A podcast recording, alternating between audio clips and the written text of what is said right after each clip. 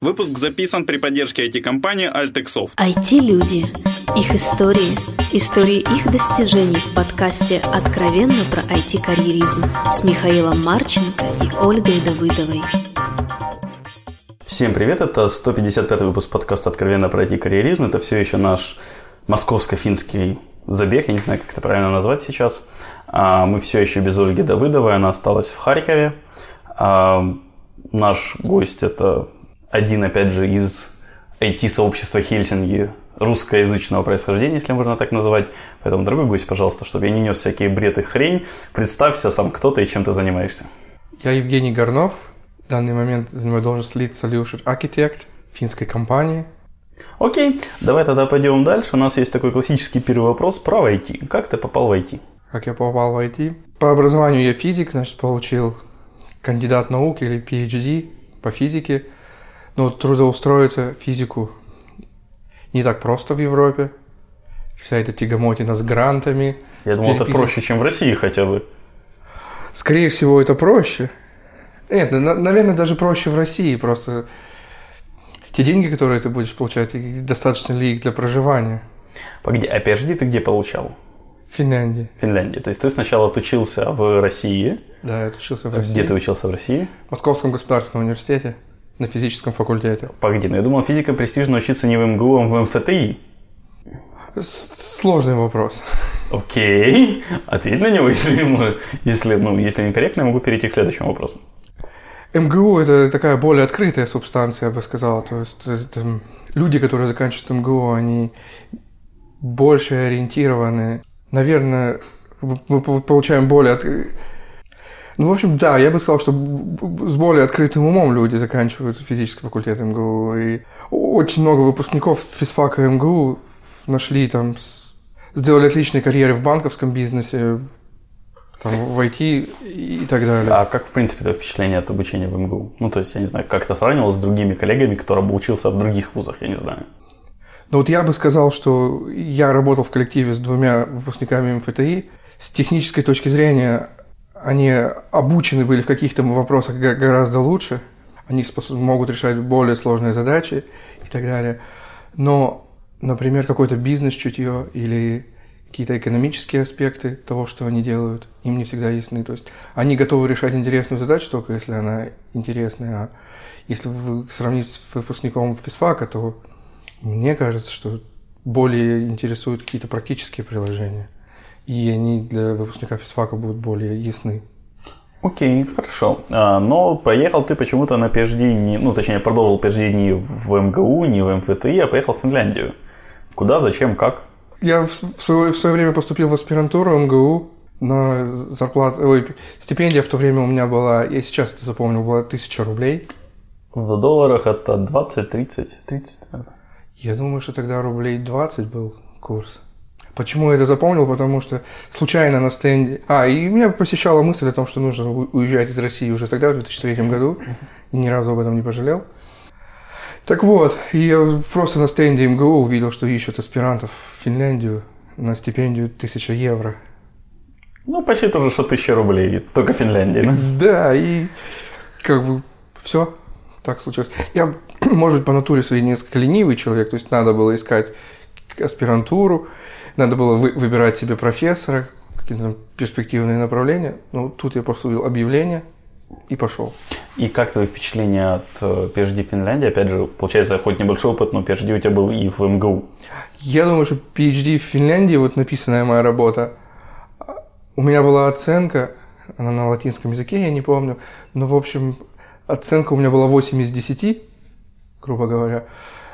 Ну, это очень близко к максимальной. Но я считаю, что по уровню моих курсовых работ в МГУ э, они сравнимы.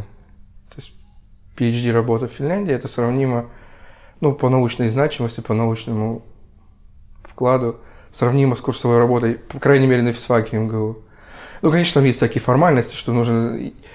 В любом случае нужно иметь 5 публикаций, ну, там нужно участвовать на конференциях, иначе тебя не, не допускают к защите твоей диссертации. Но по-честному, если подходить, то мой диплом в МГУ, наверное, был даже в какой-то мере объемней. И...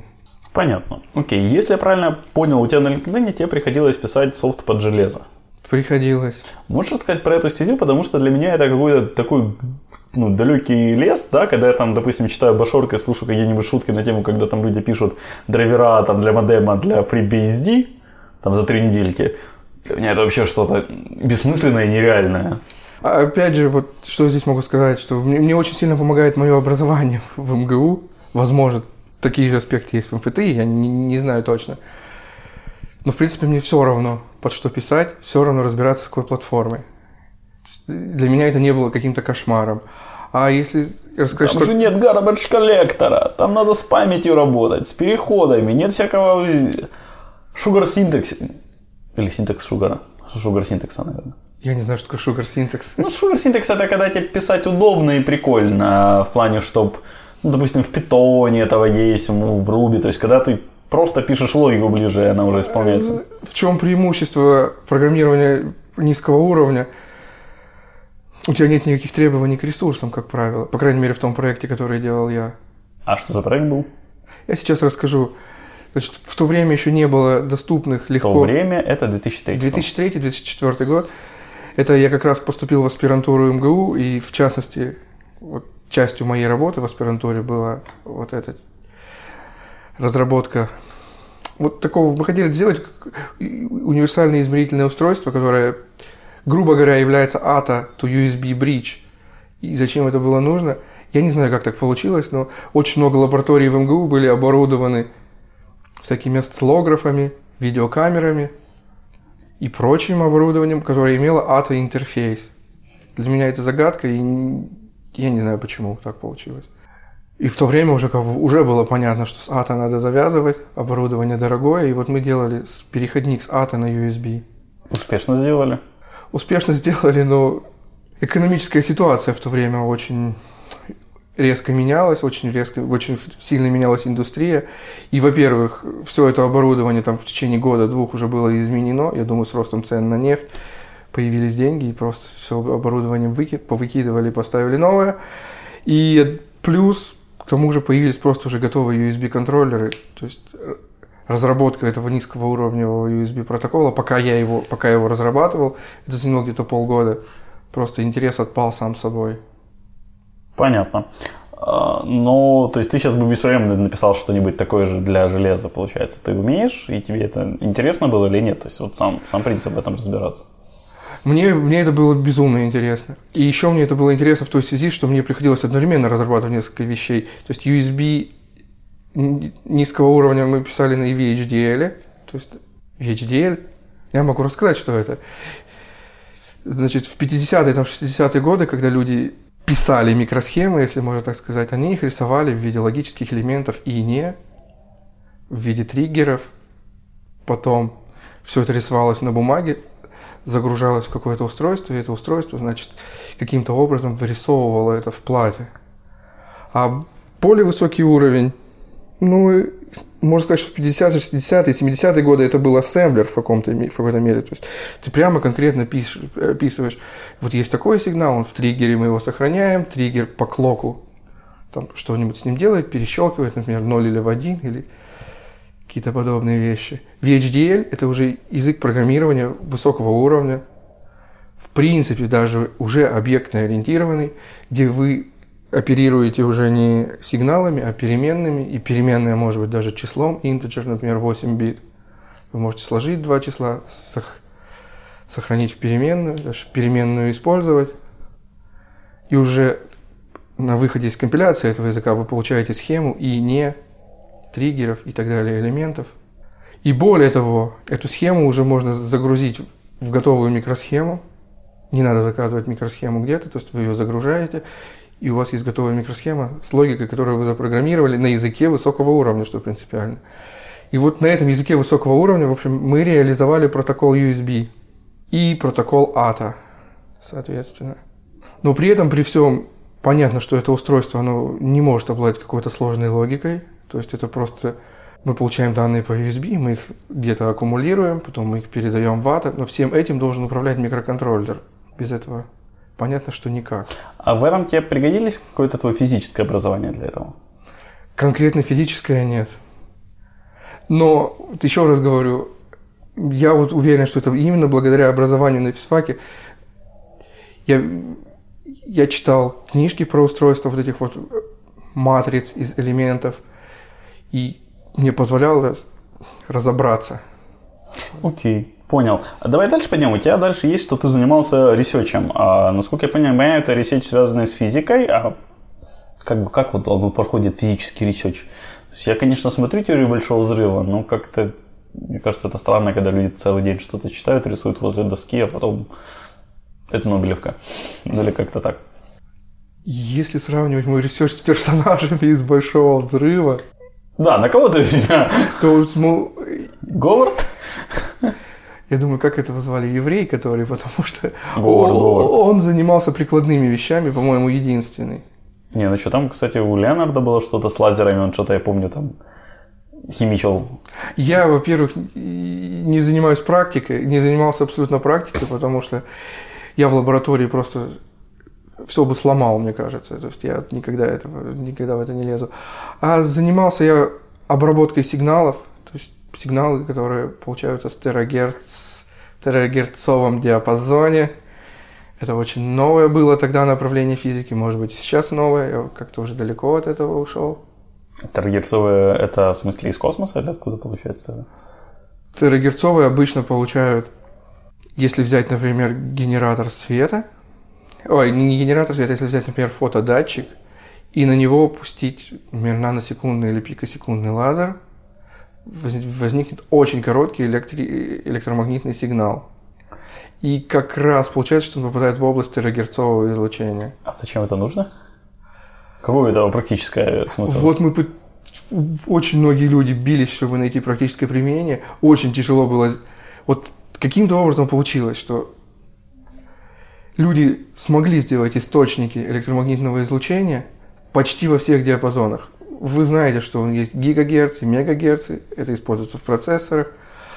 А дальше возникли терагерцы, которых нигде нет. Не было источников, не было доступно. И после терагерцев уже пошло, идет электромагнитное излучение радиоволны.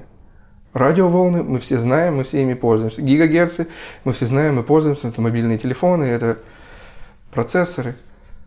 Вот в терагерцах вот был такой гэп, который не был ничем заполнен, потому что очень долго не могли сделать источники. С появлением ультракоротких лазеров смогли добиться излучения в этом диапазоне, но применение, на мой взгляд, какого-то достойного, перевернувшего мир так и не нашлось.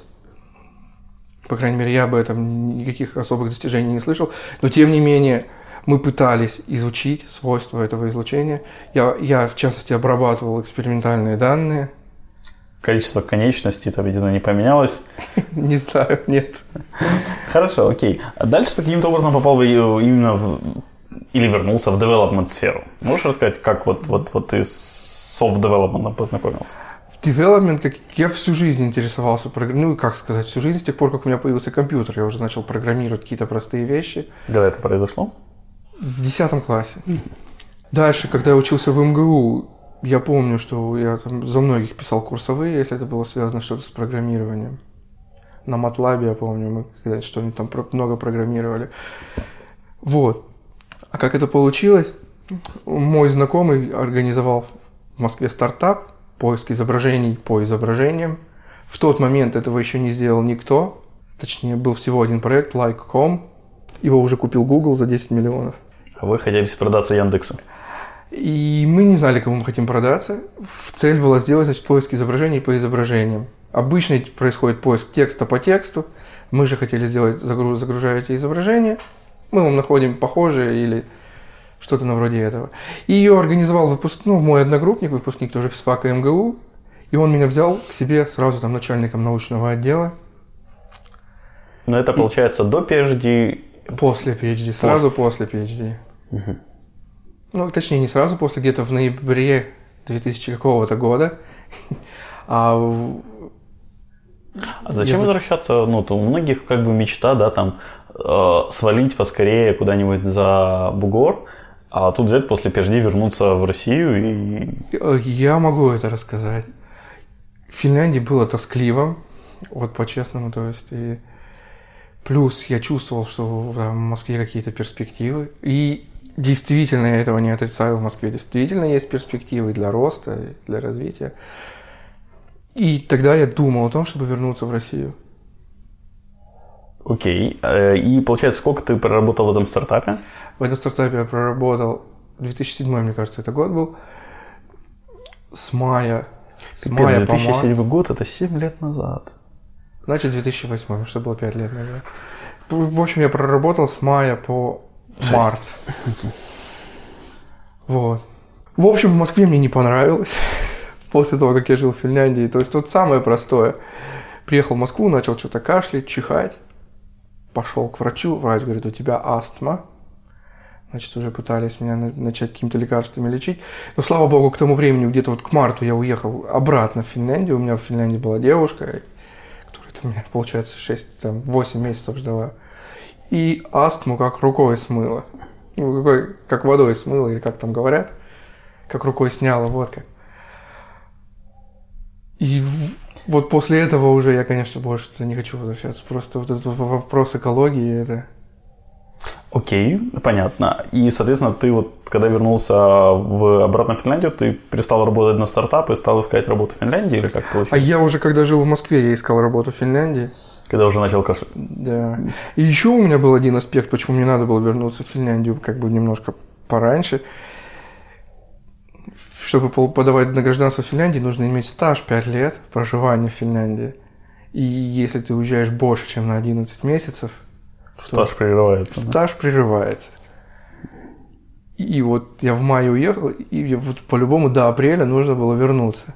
Окей. Если, если я собирался получать это гражданство. Но пока я жил в России, я понял, что я собираюсь.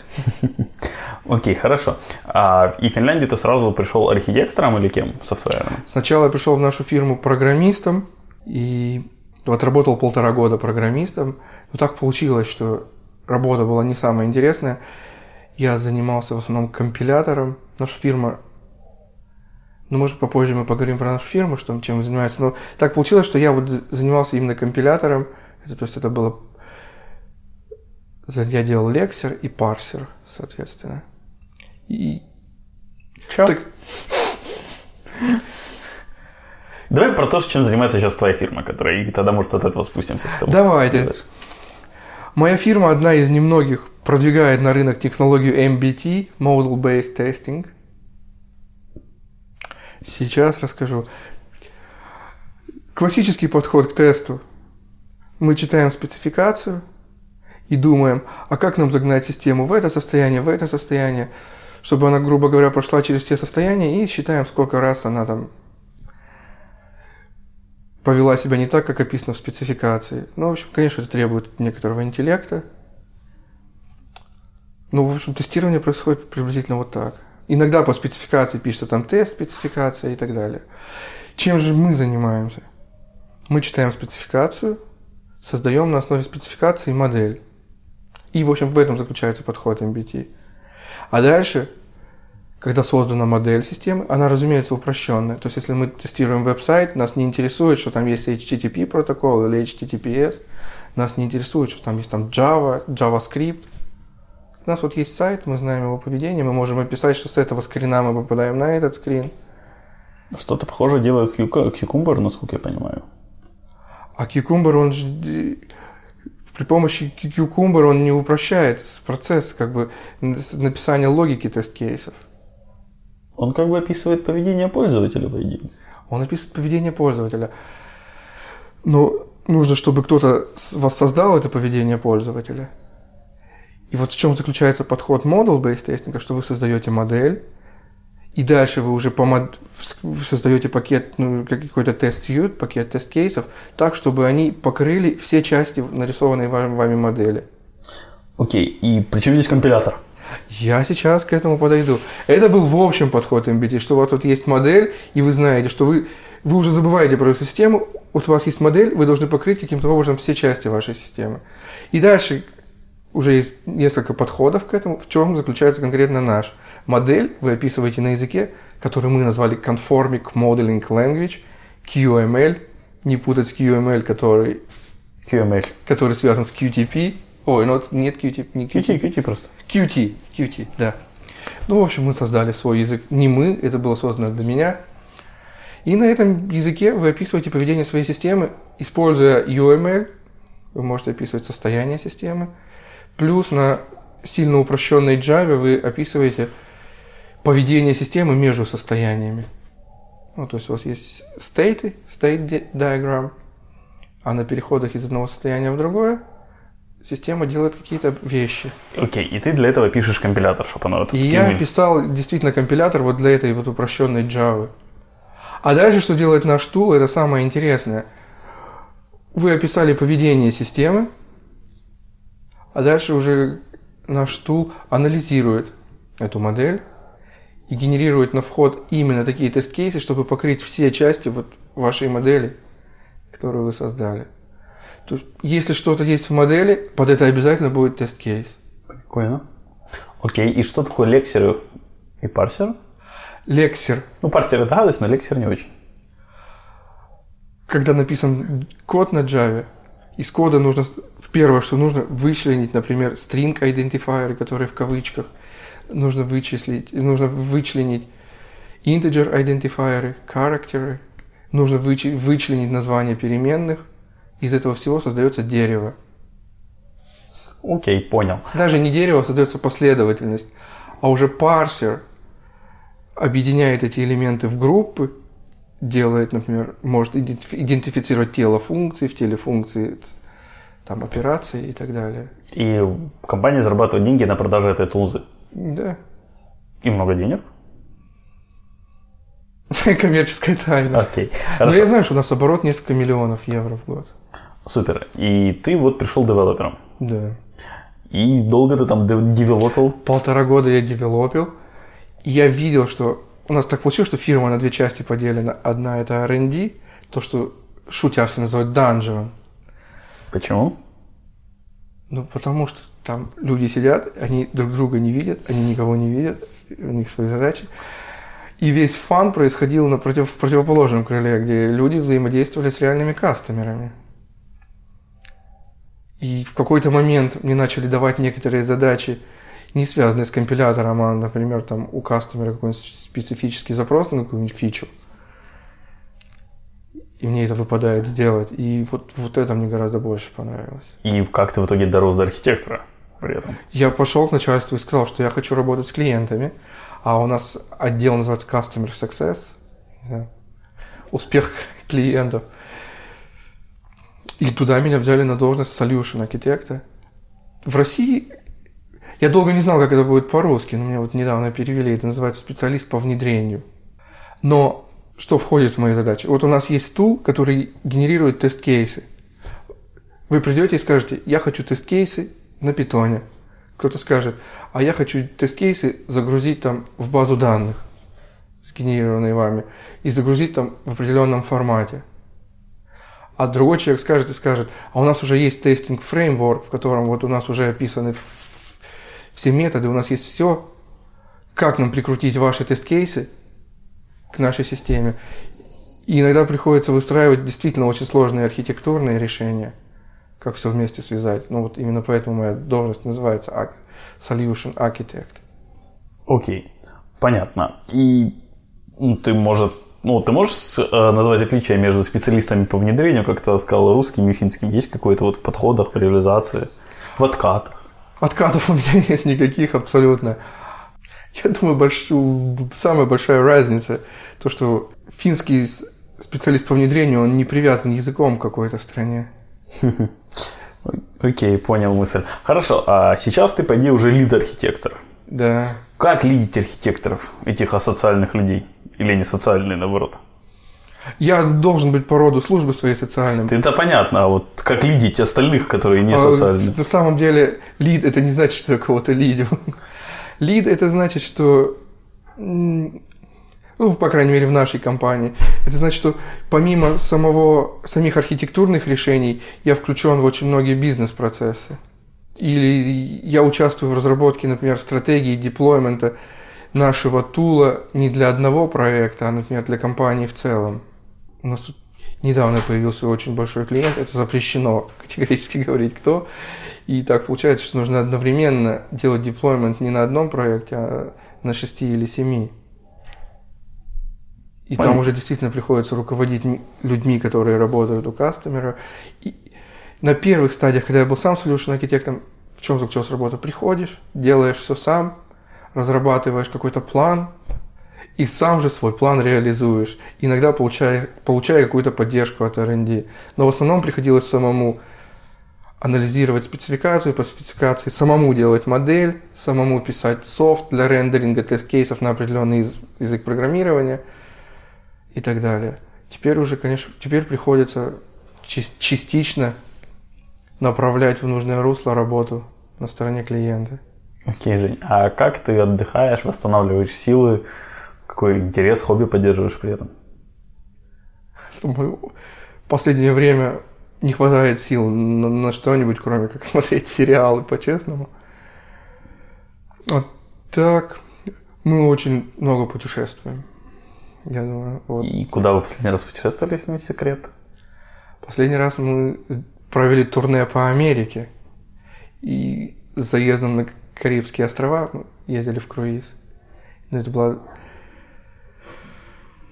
поездка, в которую мы умудрились покупаться в Карибском море и чуть не покататься на лыжах, если бы нас не подвела погода. Просто не было снега. То есть было холодно, но не было снега. Окей, А, хорошо, давай тогда потихоньку закругляться. Какие твои дальнейшие планы? Ой, планов у меня громадье. Вот только надо найти подходы и, и время к их реализации.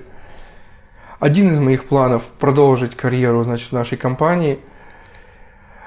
Мне уже обещают давно, и мы продвигаемся в этом направлении, обещают должность Technical Account Manager на восточном побережье США.